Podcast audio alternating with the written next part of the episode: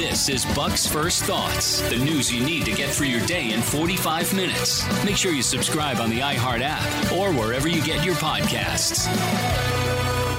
See the jobs numbers, you see the way the economy's going right now, and it's it's masking the socialism, friends. I just I just want to say it. I want to be very clear about it. You cannot uh, you cannot forget that Joe Biden has been put in a in a very advantageous position in terms of the timing. Timing matters a lot. My dad has always been a big, big proponent of saying that the timing really matters. Timing is everything. Is actually one of his favorite uh, sayings.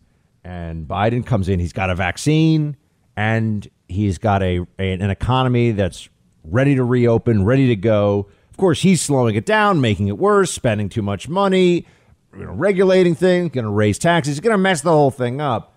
But he, unfortunately, it's going to take some time. This is this is a constant problem with Democrats, whether it's their ruination of California or any number of other policy decisions they make. It takes a while to see the bad effects clearly. I mean, we can reason and we can understand in advance what's going to happen but with the economy, it's gonna you're gonna have to wait a little bit. I'm I'm hopeful that the American people will at least wake up to what's going on in time for the midterms. Because you know you see these jobs numbers today, you see what's happening, and you, you got to think to yourself, well, it could be worse, right? I mean, employers added 266,000 jobs in April, um, but unemployment rose to 6.1 percent.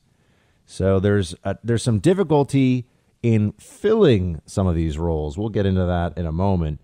But I'm talking about the economy because I also want to make sure that if you are trading right now, if you're somebody that's trading your own stocks, I've got a secret weapon for you. My friends at Carnivore Trading, they think the market's actually on the verge of some historic gains this year. Put aside the realities of the of the Biden administration and all that for just a second because the market can have what's called a melt up period where there's just so much money sloshing around, so many people involved that you can see huge gains in certain sectors.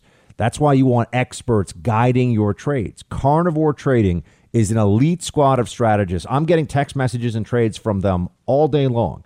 They influence major Wall Street investors. And if you sign up with them, they'll send you to your phone text messages that have real time trading information that they want you to engage in so you can get some big gains too. You mirror their trades with your discount broker or pass, but why would you pass when their trades routinely crush the S&P 500? And here's their guarantee. You'll earn 5 times your monthly subscription or double your money back. That's right, 5 times the subscription fee you pay every month just by mirroring their trades.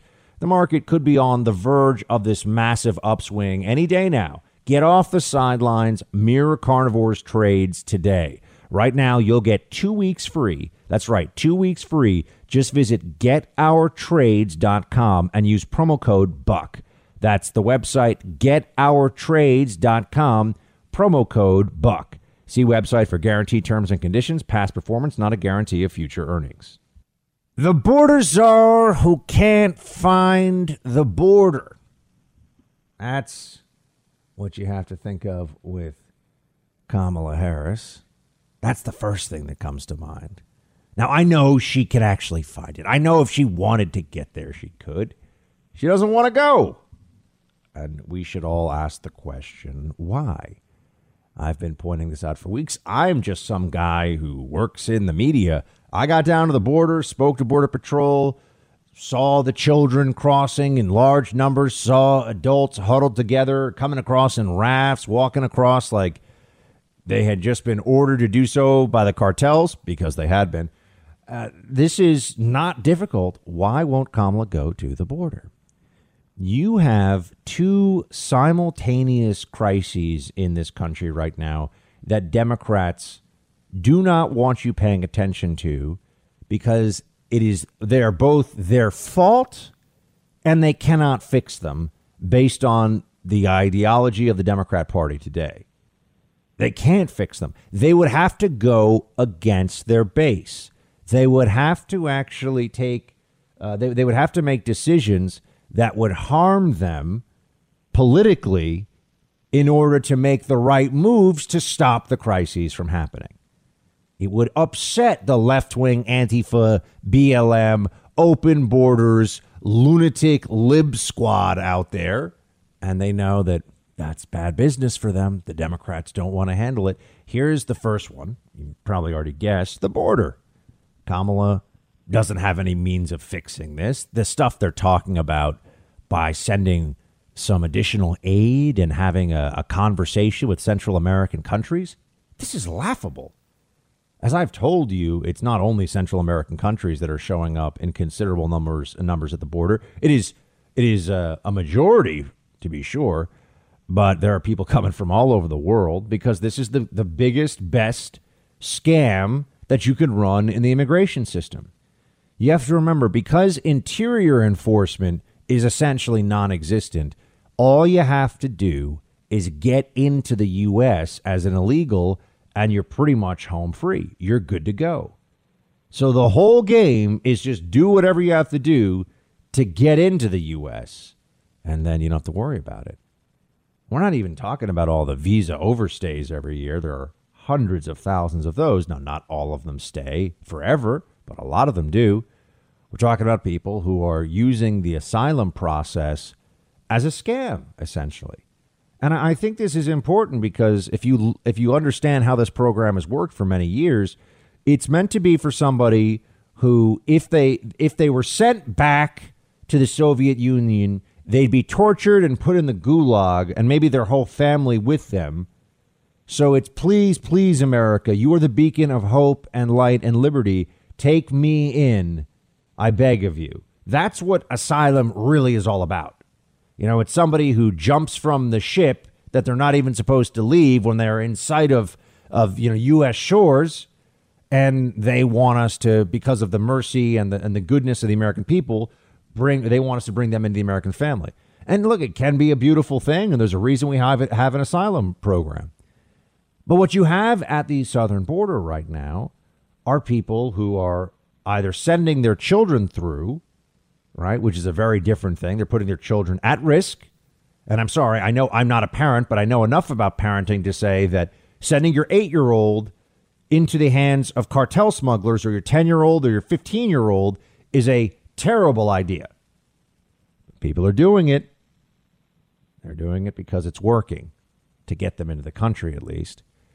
And the I've asked I asked Border Patrol, I said, why is it that they're they're sending their kids. Can't isn't there a better, safe way to get their kids in the country? They say, well, this way they figure they can either either the, the illegals are already their illegal parent, usually it's one, is already in the U.S. and so they're they're joining them, or the illegal parent or parents will join after the child is placed with other family members in this country. So it's just gaming the immigration system in steps, and right now it's just really easy to do that with kids. All you have to do is get the get the unaccompanied minor to the border. The United States, because we are a good country of good people, we take the child in. And and I want to be very clear, having seen these little kids coming across the border, some of them are very young, some of them are babies, and they're being carried by their you know 12 year old sister. Uh, they're the look in their eyes, they're exhausted, they're scared. You know, yeah, we we take care of children. That's true and, and that's not going to change and that shouldn't change. But the adults that are doing this, they're breaking the law and they're gaming our system, and this is a mess. And until we change this process, until we set it up in a way where that's not the case, it won't stop. And there are also family units, mind you. It's not all all unaccompanied minors. There are family units who are showing up. So that's parents with a child. Usually, it's it's uh, one parent, and they know because the word's gotten out, and I, I won't say what the age is. There's an age at which, if the if you have a child with you below a certain age, you're hundred percent guaranteed, as the parent with the child, to be released into the interior of the United States. Hundred percent. You're you're good to go. I mean, maybe if you're on like a terror watch list, they might have a problem. But other than that, how is trying to help conditions in Central America going to change any of this? It absolutely won't. I had said to you before that one point, well, I said over a million illegals are likely to be in the country this year. And actually, it's now being said that it could be up to 1.5 million, perhaps even more. We may hit when you add all visa overstays, when you add our porous open border, uh, when you add all this together, we may get close to 2 million people who are illegally in the United States just from this year. Might get to 1.6, maybe 1.8 million. I mean, who knows? It was 175,000 last month. You know, you you all can do the math on that too, right? You're getting close to 200,000 illegals coming across the border. Plus, you have, as I've said, hundreds of thousands of visa overstays every year. So if you add that number in, it's actually about a half a million visa overstays in an average year. So yeah, you're you're looking at the biggest year of illegal immigration in our history.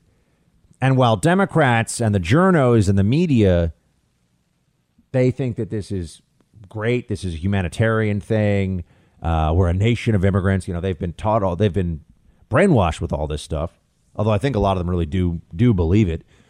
Uh, it's not just repetition for its own sake. Uh, the American people, at some level, understand. Well, hold on a second. You're going to be raising taxes you got all these rules and regulations that you hold Americans to. And if they break laws, they're held responsible, unless they're Democrats, but that's another conversation. And they have to be important, you know, politically uh, connected Democrats or on an issue that is important to the Democrat Party. We do know there's a two tier justice system in this country. That's just the way it is.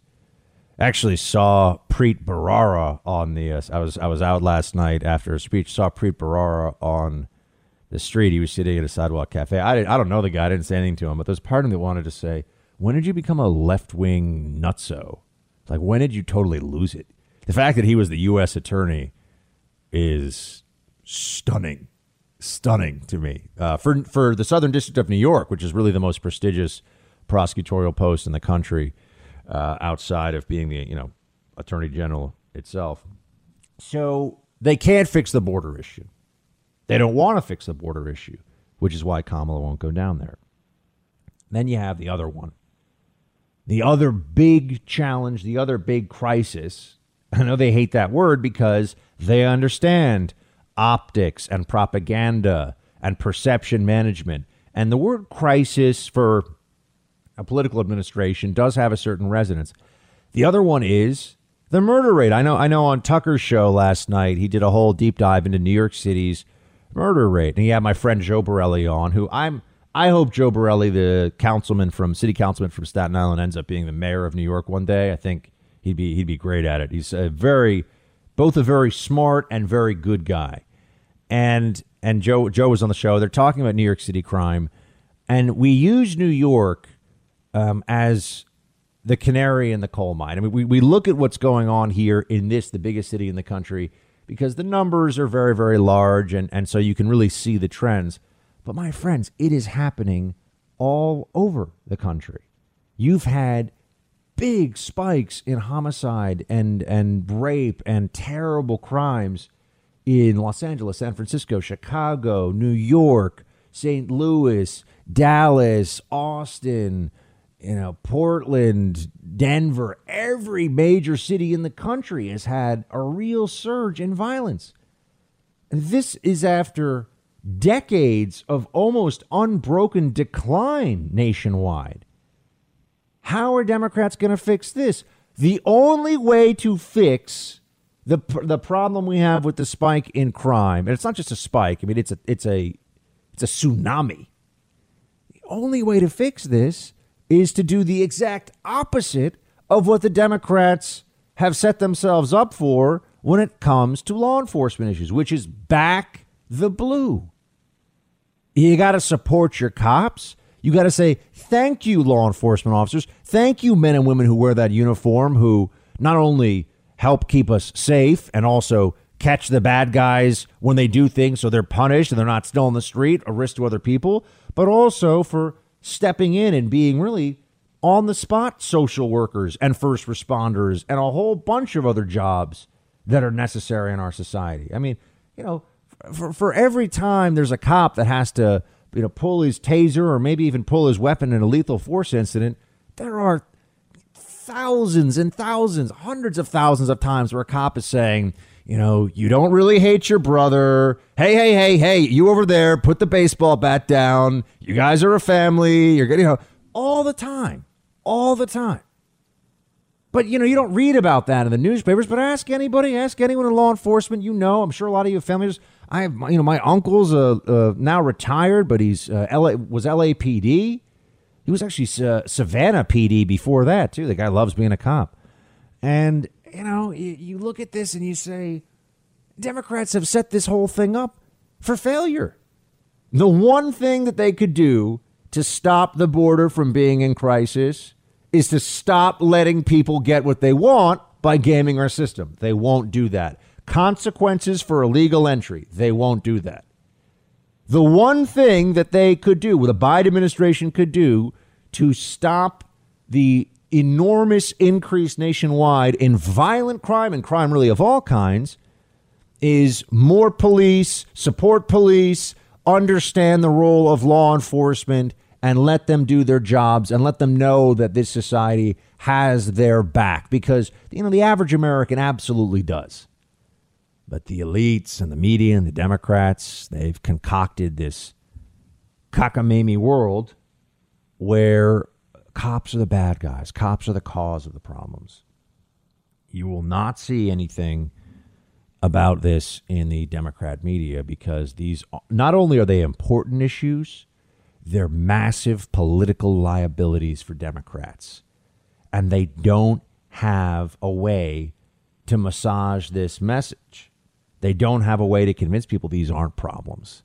So, what are they going to do? Ignore it. They're going to ignore it until they either think the American people have become numb to what's going on at the border and with the crime rise, or they're going to find some way to distract us again with one trial, one incident. But whatever it is, whatever happens, whatever goes on, just remember this administration on critical issues of law and order, national security, and just just keeping the peace fails. Not just because of ineptitude, but because they support ideas that cannot work in this country, that will not work. They support policies that fail and make this a more dangerous, lawless place. That's where the actual Democrat Party is today. And as soon as more Americans understand this and see this, not all of them will. Some of them are lunatic leftists. I know 30% of the country, you know, thinks that MSNBC is the God's honest truth. But as soon as more Americans, uh, you know, we have enough that we can take political power from these lunatics, that's where we're heading.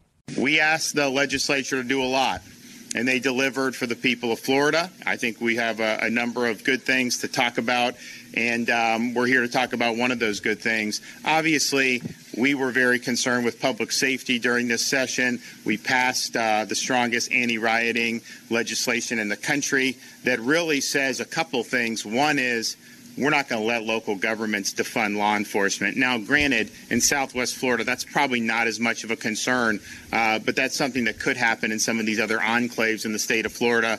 Uh, by passing this bill and me signing it, that is not going to happen. If a local jurisdiction tries to do that, we're restoring the funding.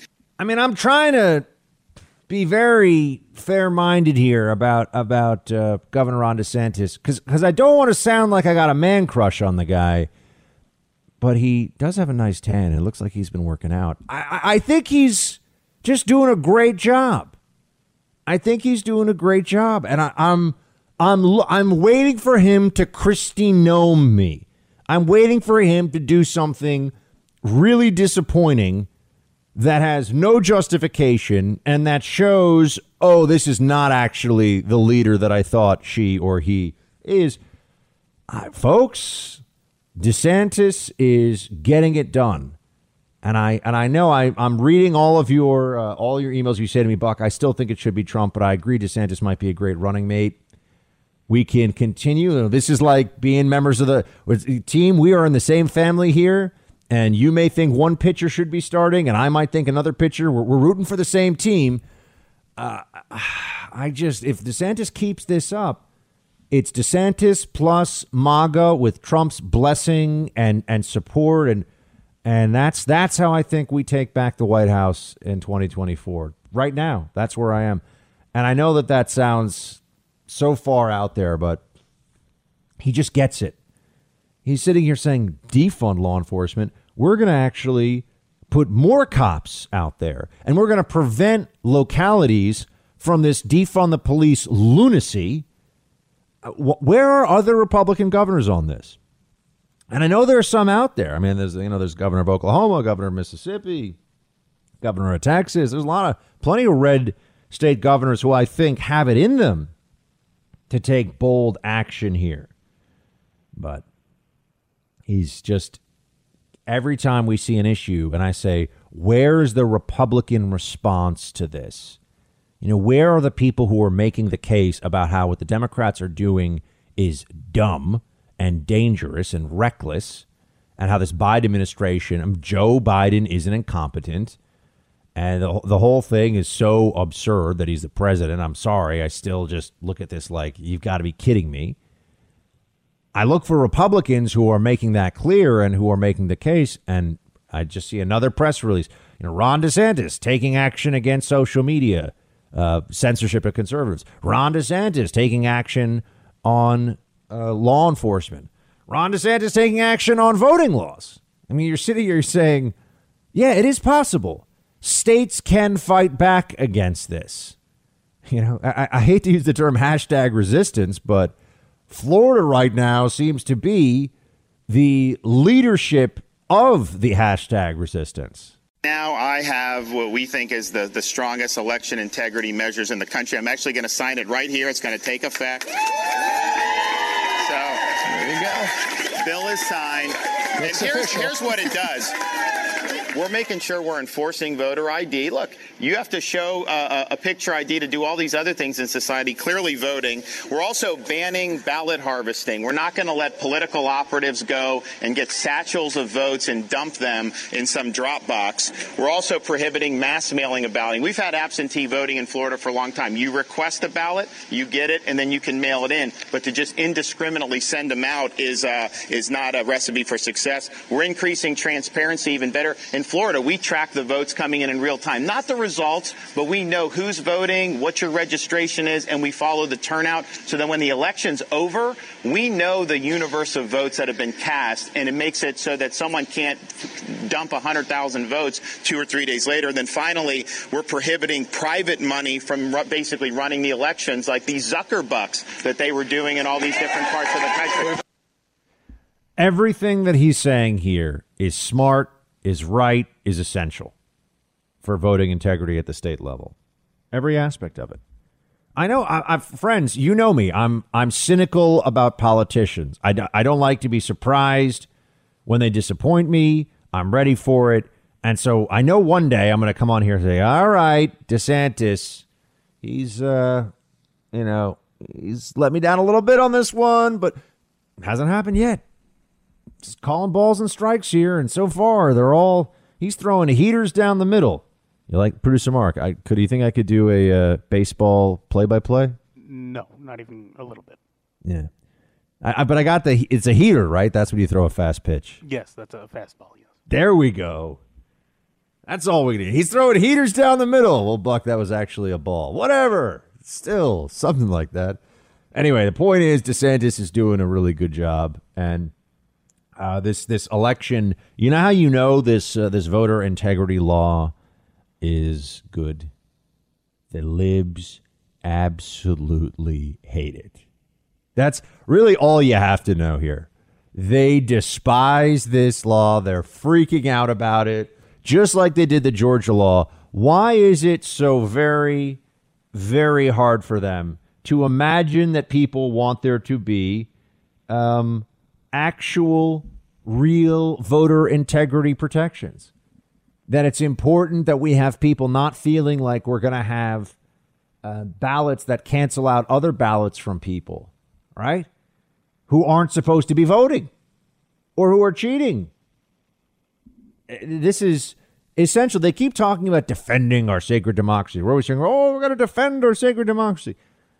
If people don't believe that the elections are fair, that's a huge problem in and of itself. But having safeguards in place makes people actually have have the belief that what they're doing is engaging in a free and fair process.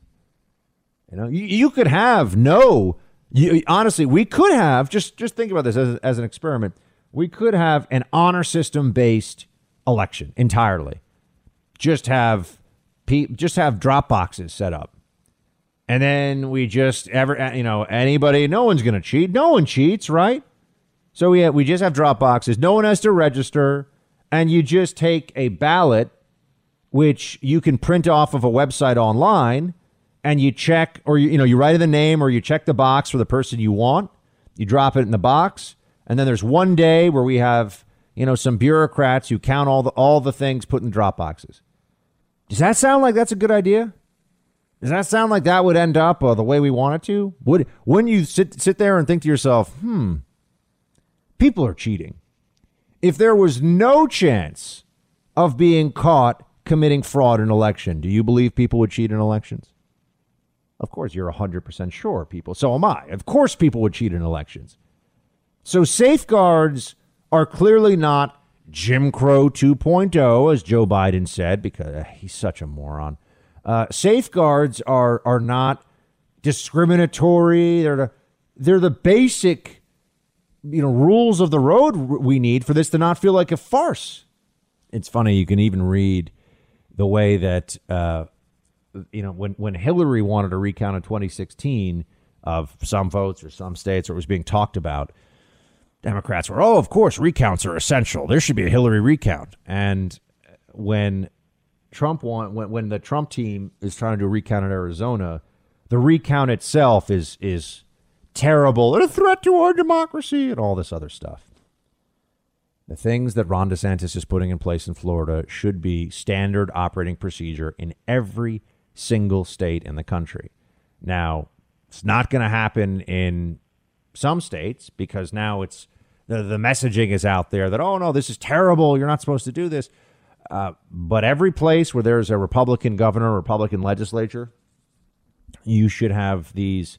And I think these are just on their on their face. I think these are politically neutral, completely fair, reasonable and responsible safeguards to have in an election. I really believe that. I think there's nothing about this that's that's an issue. Here, here's uh, Marc Caputo talking about Florida's election law. Play five. Uh, I, I, guess I'm going to say something that, that that's going to get me in trouble in that it's not as bad as the critics say it is. Uh, yet it was premised mm-hmm. on a lie. That is, there was not widespread systemic voter fraud, either in Florida or nationwide, that or in swing states that cost Donald Trump the election. And this was a reaction to that. And as you pointed out, Ron DeSantis had talked about, hey, you know, we did it right in Florida.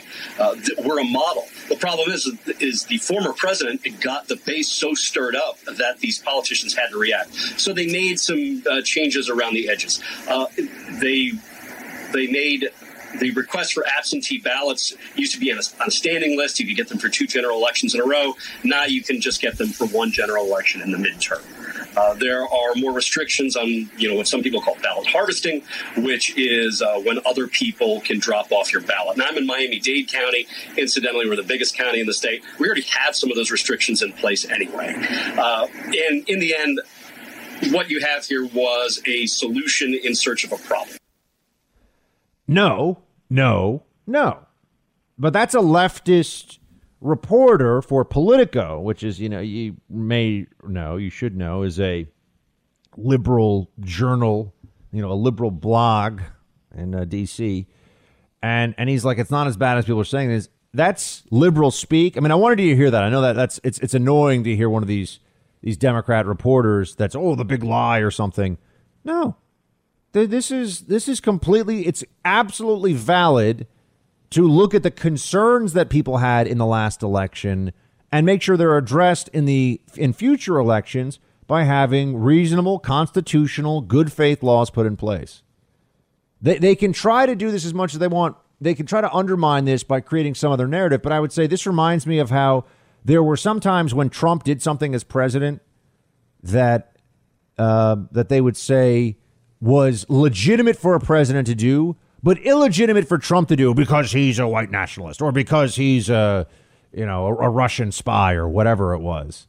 It's like no, guys, just because you hate somebody Doesn't mean everything that they do is illegal or unconstitutional or whatever. And just because they are terrified of Ron DeSantis does not mean that there's anything about the base and the big lie and all this other stuff that he's that he's talking about. No. These are completely reasonable restrictions. We saw Democrats are upset because we're figuring out what the game is here. They want to make election laws as as loose and vague and open to being schemed as possible. Some states are saying, "No, sorry, not not on our watch." And the Democrats hate it. Every election integrity measure they've got a problem with. Well, I'm sorry. ballot harvesting, you think that that's a good idea? Really? Yeah, I know some places allow it. It's crazy that they do. You have political operatives who are walking around saying, you know, they go to seniors, they go to nursing homes, senior citizen care facilities. They say, hey, you fill out your ballot yet? Here, I'll help you. No, no, you don't even have to. I'll, I'll, I'll fill it out for you.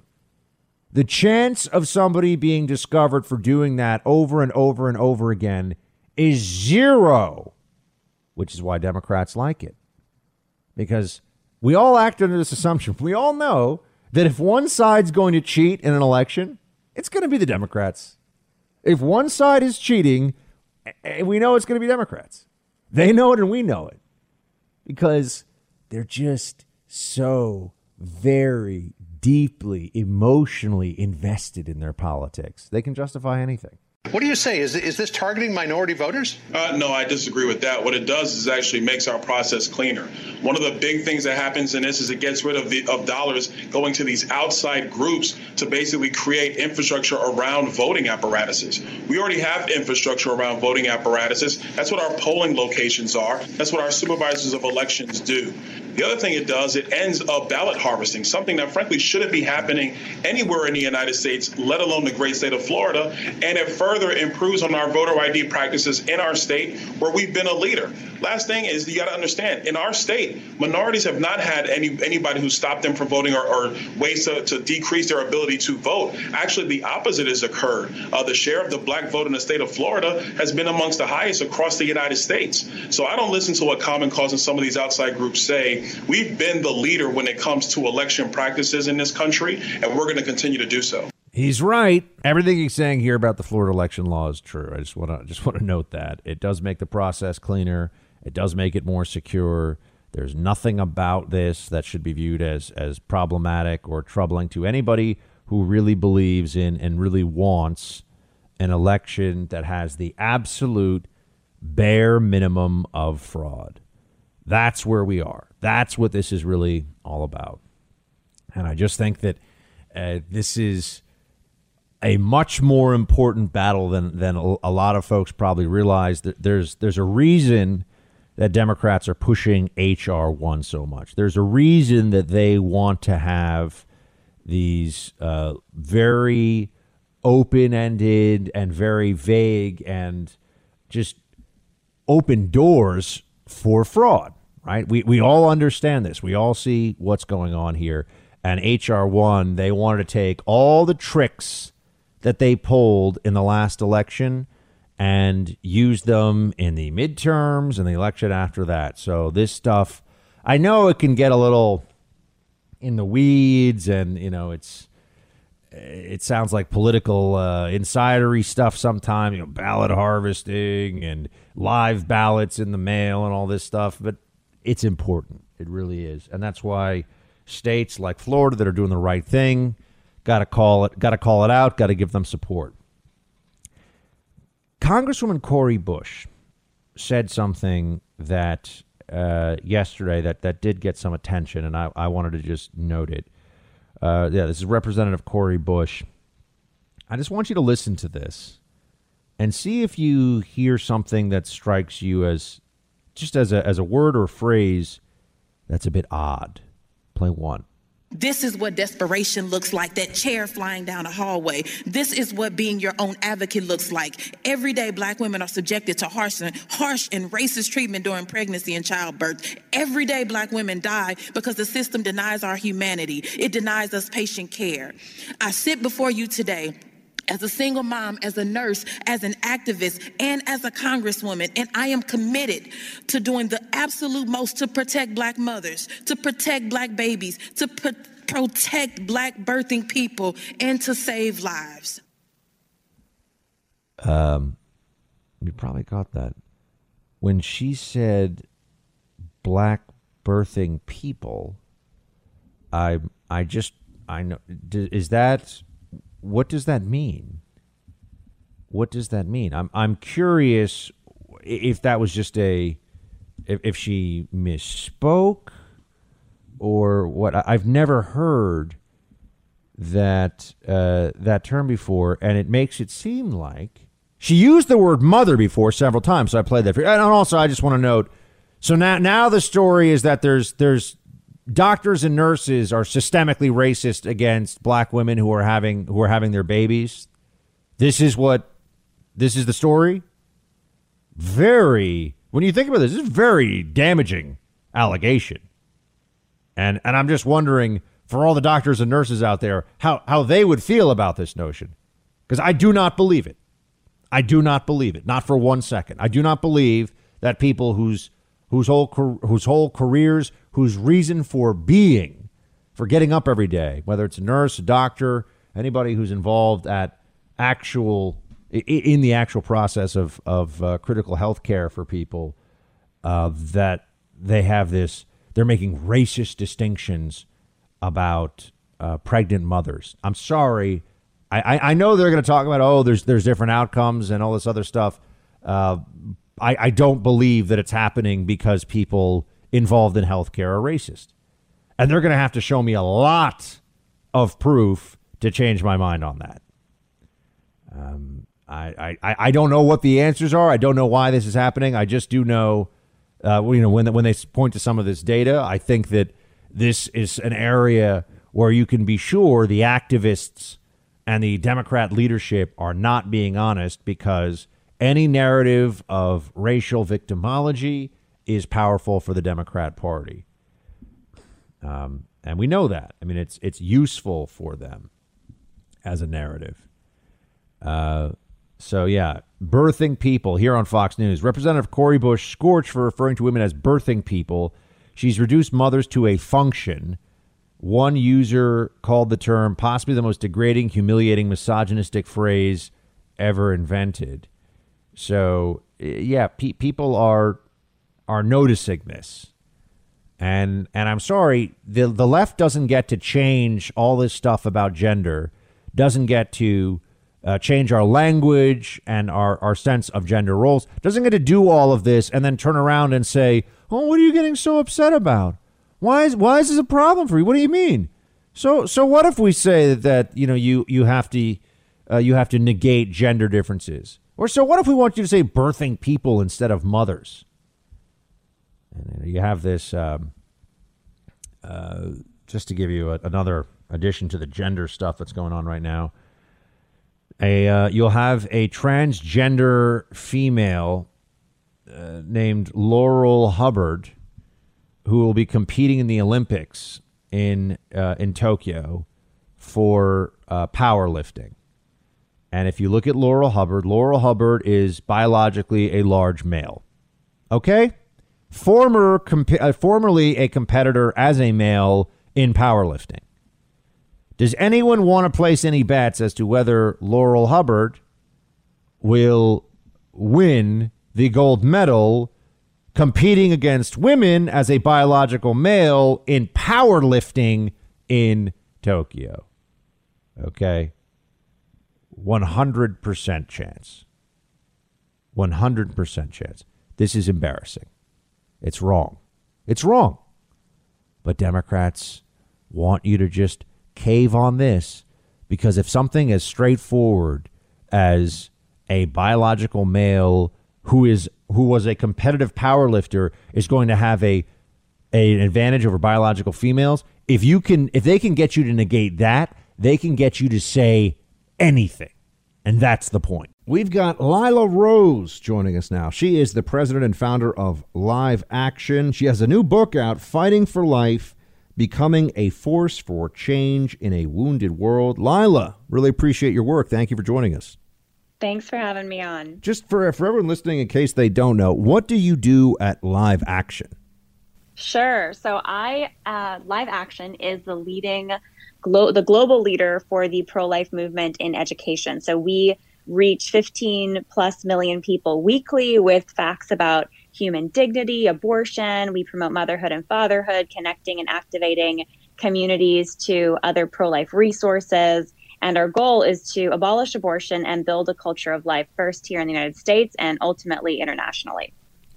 And what is what is the current status of what you're seeing right now in, in the abortion movement across the country with this new administration, and just what are some of the fights that that uh, policy fights that we're engaged in right now? So the fight for life is at a fever pitch. And that's one of the reasons I just wrote my first book called Fighting for Life, because we've seen uh, right now politically, we're seeing the most extreme pro abortion politics that we've actually ever had. I mean, under even under Obama, President, Vice President then Biden supported taxpayer, uh, rejecting taxpayer funds for abortion. So he actually wanted to protect what's called the Hyde Amendment. Now, Joe Biden has gone far left. He wants to force taxpayers to fund abortions. He has put in powerful positions in his administration some extraordinarily pro abortion and unqualified people, um, like Xavier Becerra as the head of um, HHS, Health and Human Services. This is a guy with no medical experience. He was an activistic lawyer from California who actually prosecuted and tried to throw in jail pro life activists, some of my own friends. So it's really radical and extreme. But here's the good news despite, despite the fact that the Democratic Party has gone so far left on abortion. I mean, just out of touch with the safe, legal, and rare mantra of their past. That you know, Hillary Clinton would say that about abortion. There's unprecedented stuff happening in the movement for life. I mean, there's been unprecedented pro-life legislation in the last two years at the at the state level. So over 600 pro-life bills in just two years. Dozens of them have been passed into law, made into law, and more Americans than ever are pro-life the abortion rate has been declining over the last 10 years. So even though the politics at the federal level are so extreme, there's incredible work happening where people are just passionate and standing up because they realize this is a life or death battle and we need to protect our most vulnerable members of society, which are our preborn children. We're speaking to Lila Rose, founder of Live Action, and her book coming out uh, is Fight Fighting for Life becoming a force for change in a wounded world. Uh, Lila, you mentioned uh, Becerra going after some of your friends. I, is that the David Daleiden Center for Medical Progress issue? Can you tell? Can you remind everybody about that? Of course. So Live Action's done investigative reporting of abortion clinics for now over 10 years. I started doing that when I was a student at UCLA. Um, David Daleiden was a friend and um, coworker of mine, so he worked with us at Live Action on some of these investigations. He went on to start Center for Medical Progress, and he and Sandra Merritt and others exposed Planned Parenthood selling baby body parts. I mean, actually harvesting the parts, sometimes of babies that were born alive with beating hearts, because Planned Parenthood does abortion through six months. So some of their babies are born alive and then they butcher them. And so they're selling these body parts. David and Sandra are exposing it.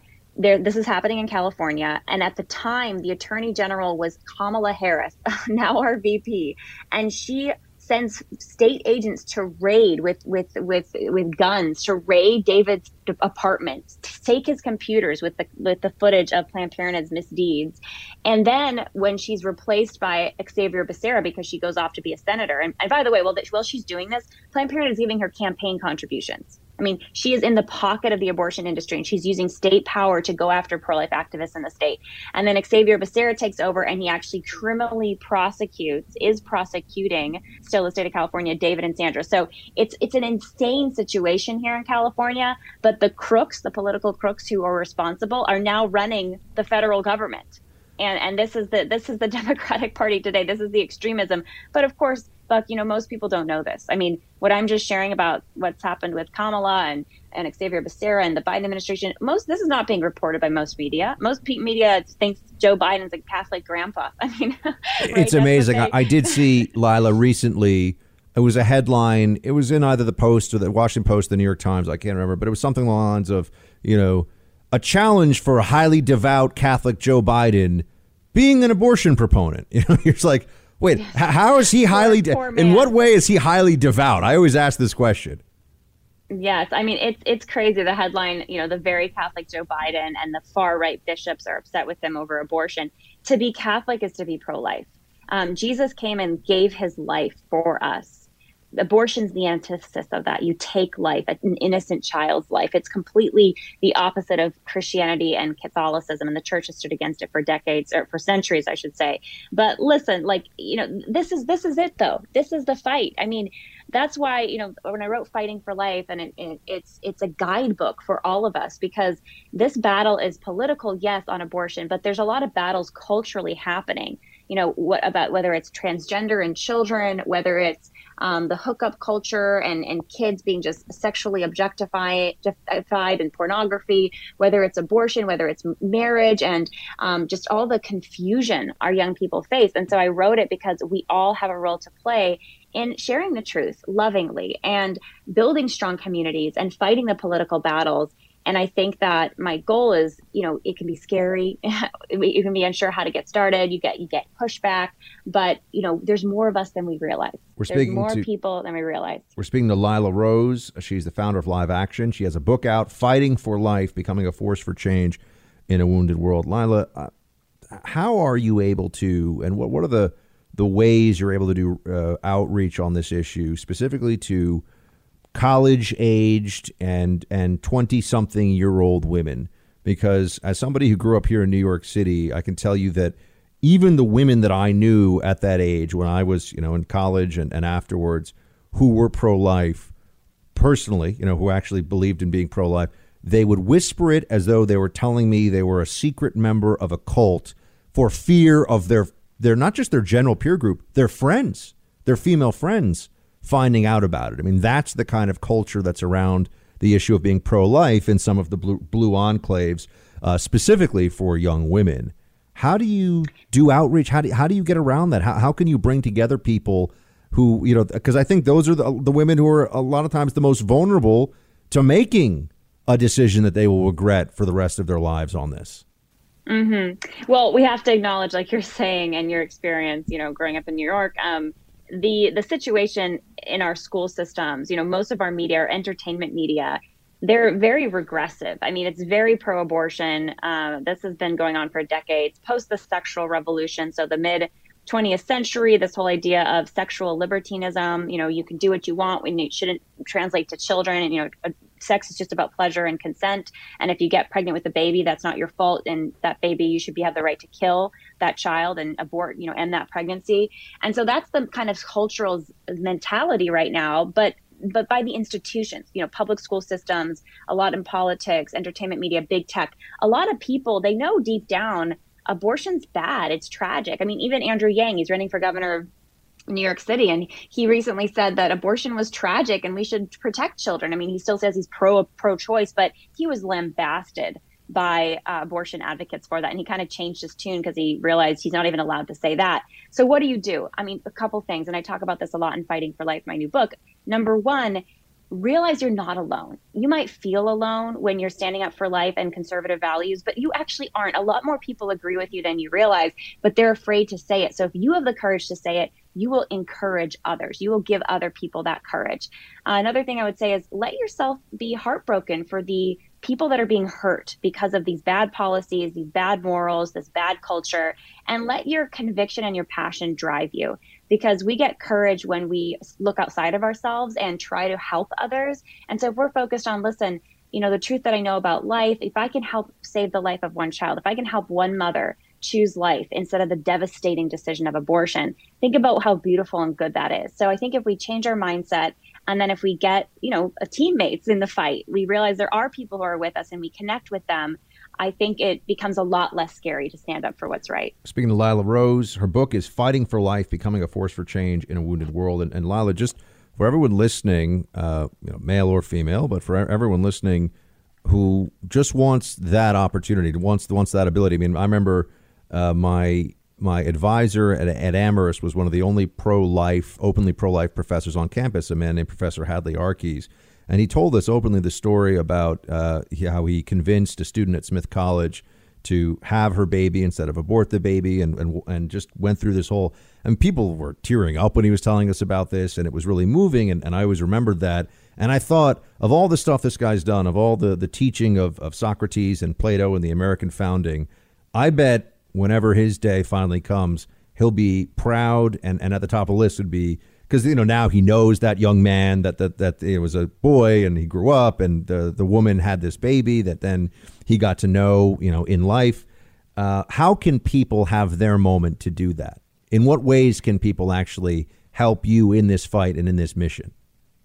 Well, first of all, in your daily life, just by being pro life and being willing to talk about it and being willing to reach out and, and, engage the people around you, you may find yourself in a position to save a life that you would have never imagined. So I would first just say that that's the power of being true to who what you believe and being willing to talk about it. Um, but you know, the fight for life, I think there's no more important fight because literally lives are on the line, and there's so many ways to get involved. I talk a lot of, about it in in my book, Fighting for Life, but there's also with live action.